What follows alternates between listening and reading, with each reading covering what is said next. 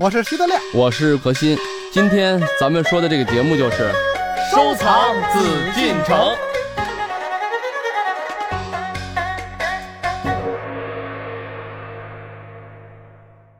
好，欢迎朋友们继续回来。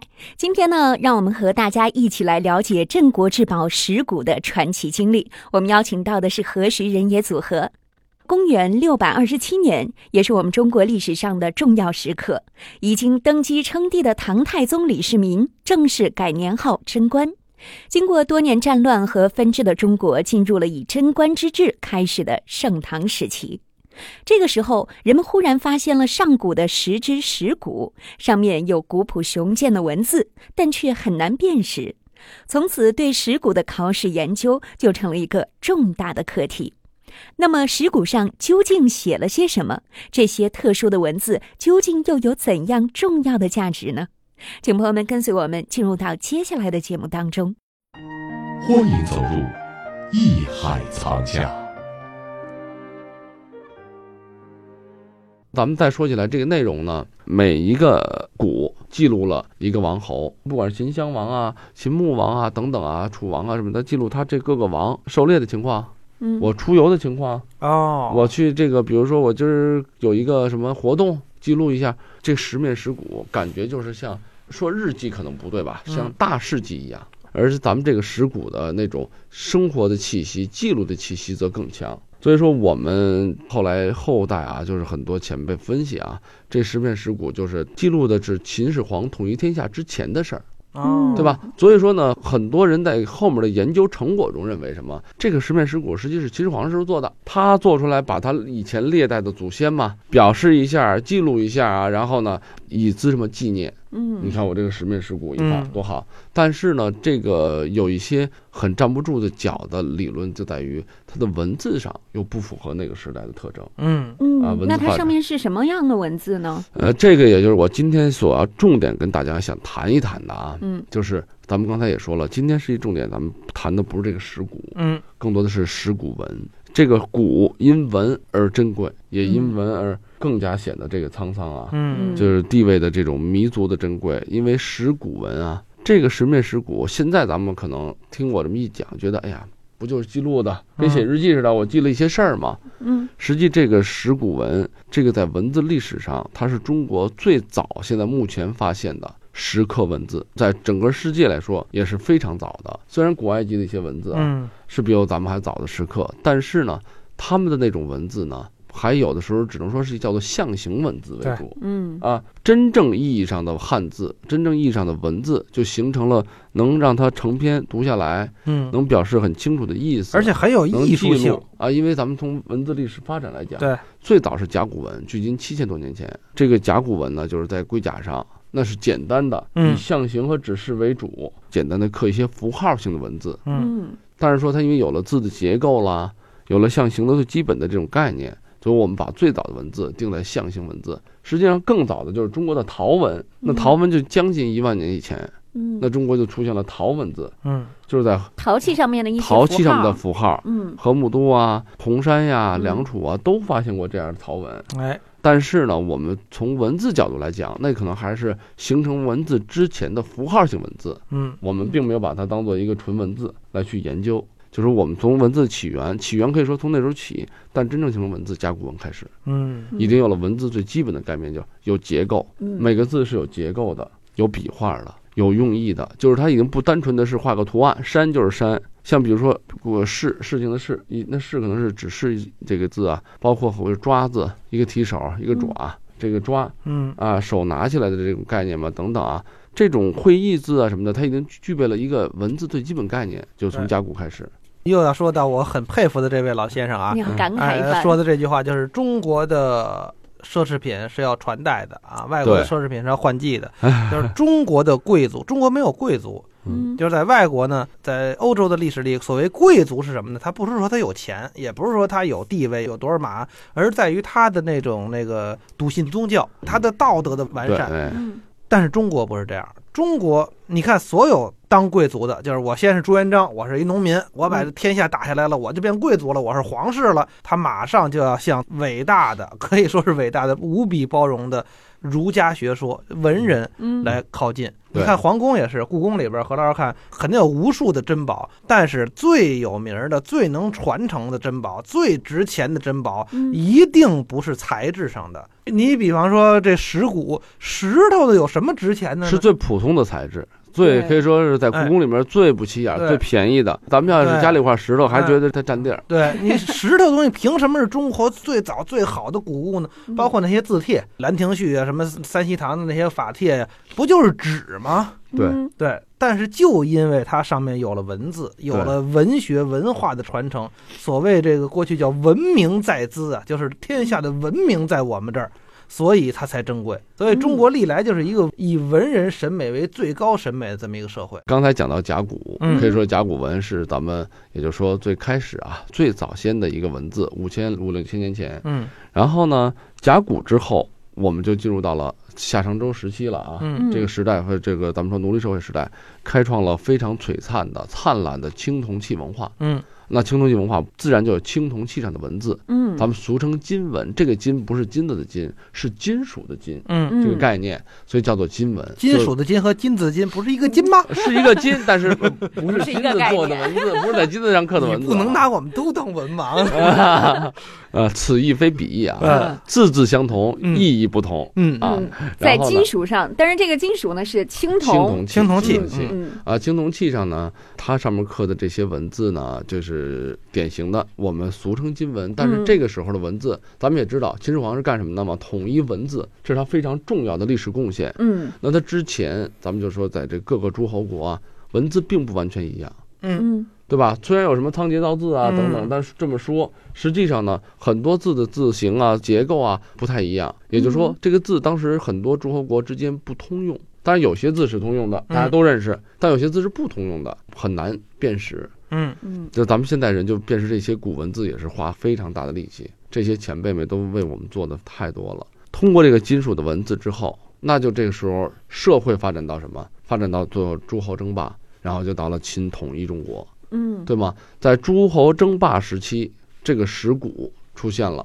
因为我们现在目前来说啊，就大部分人认为它就是在春秋战国时期，嗯也就两千多年前的时候嗯啊。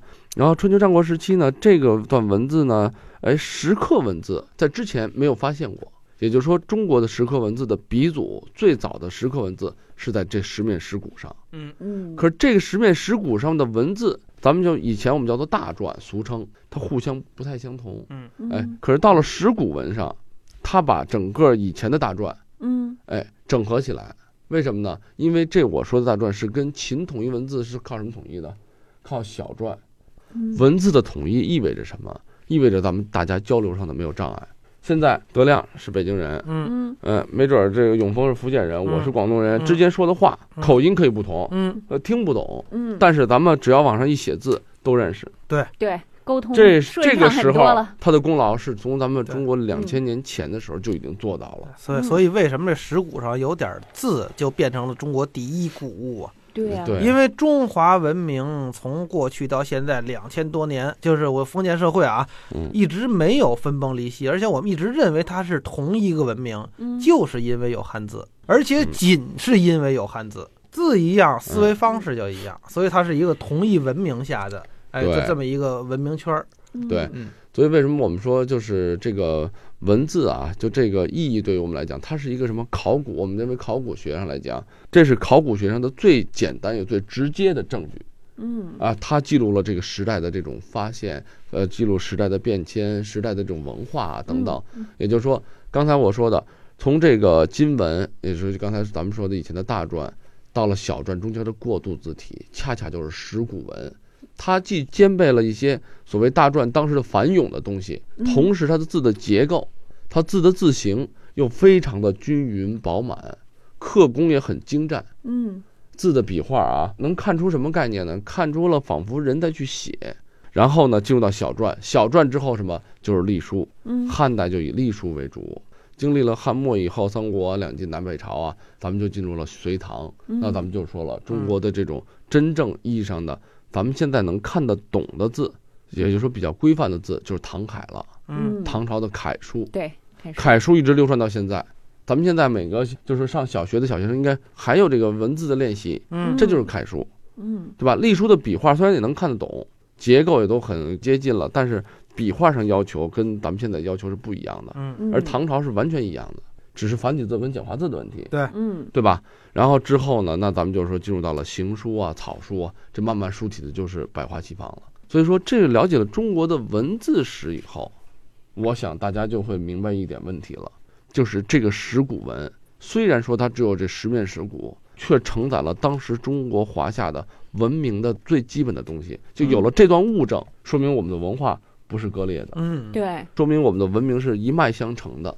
嗯。而且说从文字、从艺术角度来讲，它也是综合了承上启下，有了大篆的那种气势的磅礴，又有了小篆最基本的结体的造型。嗯。嗯。所以我想，就是这是咱们从就是了解石鼓，了解这个整个它在文字史上的地位，嗯。我们才知道这十面石鼓，咱们将来去看的时候，大家要看什么。嗯。这个实际上每一面石鼓的内容，可惜啊，现在我们实在是没有办法全部给它译出来，因为都已经破损破坏了很多。嗯但是基本上的概念我们还是能知道的，就是它不管是驾车出行啊，不管是打猎呀、我们在每面石鼓起的名字就是它我们能认识的前两个字的字首啊，因为这这鼓叫什么呀？怎么嗯区分呀？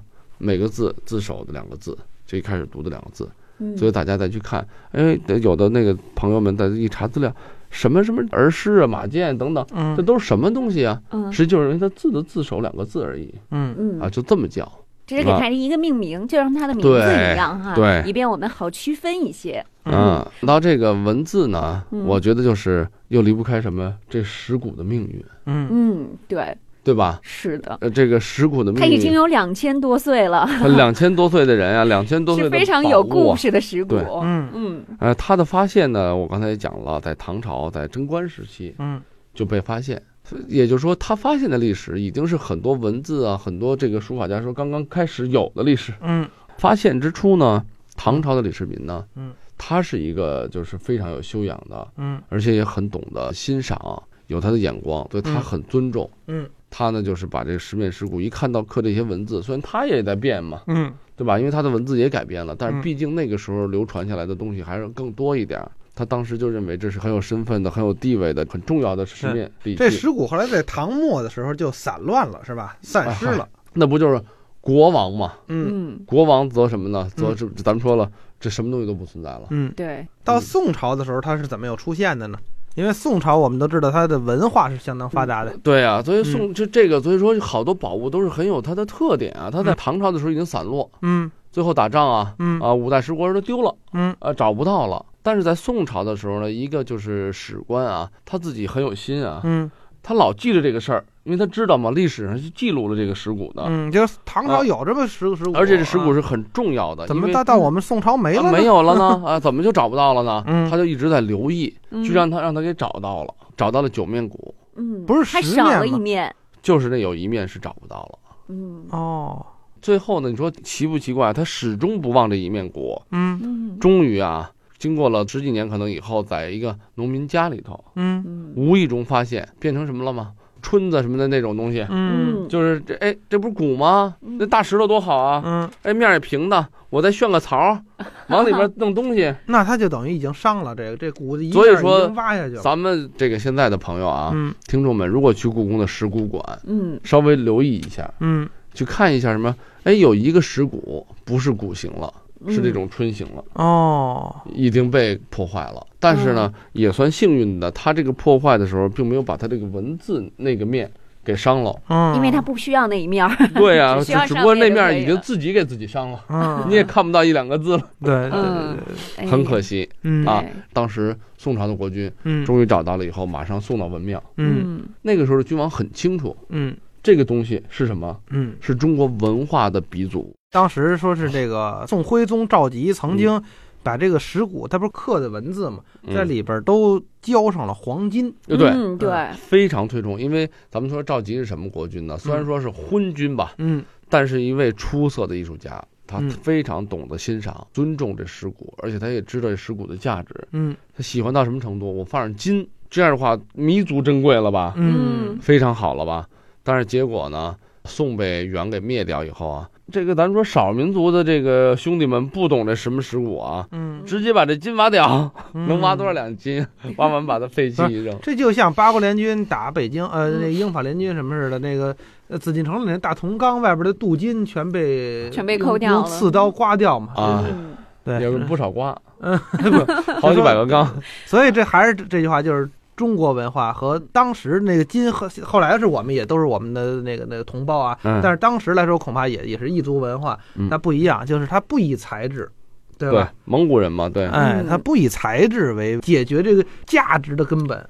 我们再说回到这个石鼓的辗转几经磨难哈。嗯那么他和几个皇帝呢，也确实非常有关联。刚刚我们知道了，他和李世民，李世民发现了这十个石鼓，并且呢把它珍藏了起来。宋朝的宋徽宗赵佶呢，也把它视若珍宝。嗯还有呢，就是清朝的乾隆皇帝，对，哎乾隆老人啊，对，嗯也是呢把它视若珍宝。所以呢，才能让我们如今得见这样的一个重器哈。对啊而且乾隆呢，他尊重啊，他也非常喜欢，而且他也知道石鼓的地位，嗯他特地在太庙啊，就是国子监啊，他不但把这个十面石鼓保护起来，那个时候已经剥离剥落的很多了，嗯他又重新又刻了十面石鼓。现在这十面石鼓仿制品啊，嗯还陈列在国子监里头，嗯，就是这个就就是所谓仿制品没经过工。嗯当然，它这个十面石鼓的造型，因为都是天然的形态嘛，嗯也不太一样，笔画呢也有所区别，因为毕竟是现那个后刻的啊。嗯它的目的呢，也并不是说我要写刻成一模一样的东西，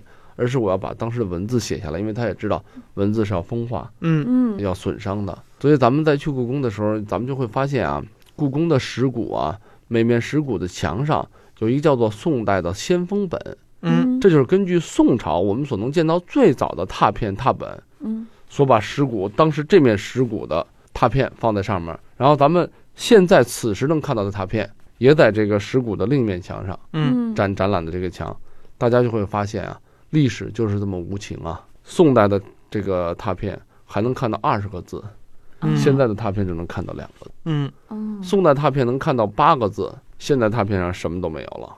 那我想知道，在乾隆皇帝那个时期，他做的那十面鼓，它上面的文字到底有多少个字呢？它是根据原来所流传下来的这个石鼓歌啊，嗯就是前唐朝的时候嘛，就是把当因为当时的文字还是存在的，嗯根据当时文字排列写出来译出来的这个词，它是根据那以前的词来写出来的，嗯哦相对来说是完整的。哦嗯，但是所以说它的字形啊，这个面貌跟这个真正的石鼓是没法比的，因为它它没有这个字了。他去造去，他也造不出来这种当时的原貌，不可以想象了，怎么办呢？它不他就可能完全复制。他就按照他当时所能掌握的篆书的这种笔法嗯。去刻去写，嗯。目的他就是只是想把他的内容这个石鼓，就当你真正这个石鼓文成为石鼓的时候，实际历史是消失了。所以乾隆就说了，在消失的时候我还有传承，嗯。曾经他们上面还有这么辉煌的文字，这么多丰富的内容，这也是我们这石鼓石鼓文啊所最珍贵、弥足珍贵、所谓国之重宝的一个关键所在。对，也就是说，咱们大家就像刚才德亮也说了啊，再去欣赏，再去玩一些东西啊，不管咱们喜欢的是玉啊，喜欢的是石头啊，喜欢的是家具啊等等啊，实际都离不开什么？离不开文化，离不开不管它有有没有文字啊，嗯它所背后的东西一定是一种思想上的、文化上的。那我们既然说到字儿嘛，说到这上面的这个石鼓文哈，嗯，二位都是写书法的，你们平常写这个字儿吗？我不知道德亮接不接触，像作为我们前，因为我是搞这专业的，嗯是肯定要写的。嗯写起来也是非常困难的。为什么我说这个文字这个角度啊？你说我们为什么不写甲骨文呢？嗯甲骨文是我们作为一个创作的方法，嗯一种题材、艺术效果中我去借鉴，嗯但没有人去练甲骨，因为甲骨不具备真正的笔法跟笔画，嗯。啊，也就是说它没有书法性，是吗？它只有这个造型性，嗯只有功能性，文字的功能性那现在也有书法家专门写甲骨文的，就是写的是效果。对。我们的创作作品也可以写甲骨的效果，嗯。嗯，但是我们的效果里面是有笔法的，嗯。跟人家原来的这个甲骨是没有什么关系的，嗯。当然效果上有。嗯。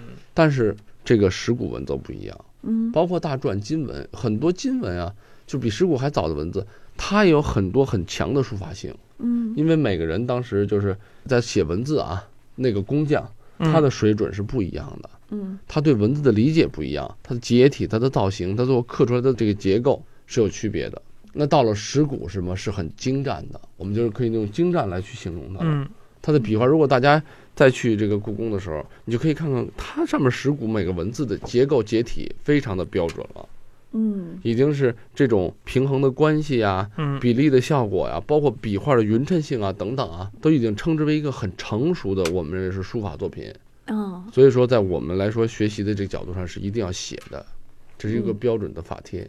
那如果说我们现在要是买一幅书法作品哈，买一幅就是类似写了石鼓文的这样的一种文字的书法作品，那应该是很具有这种装饰效用的，非常漂亮。对对，也能看出来这个书家的功力怎么样。实话实说啊，到时候你们二位得写一幅我看看，啊比较一下。好，我们今天呢，从石鼓说到石鼓文，其实我们最重要的哈，就是我们文化的传承。无论从什么样的器物，在它身上经历了怎样的辗转，我们都能看到我们中华文化的一脉相承。对，今天呢，我们从石鼓上见证了这一点。那么，非常感谢朋友们的收听，也希望朋友们呢能够继续关注我们的收藏紫禁城。艺海藏家正在播出。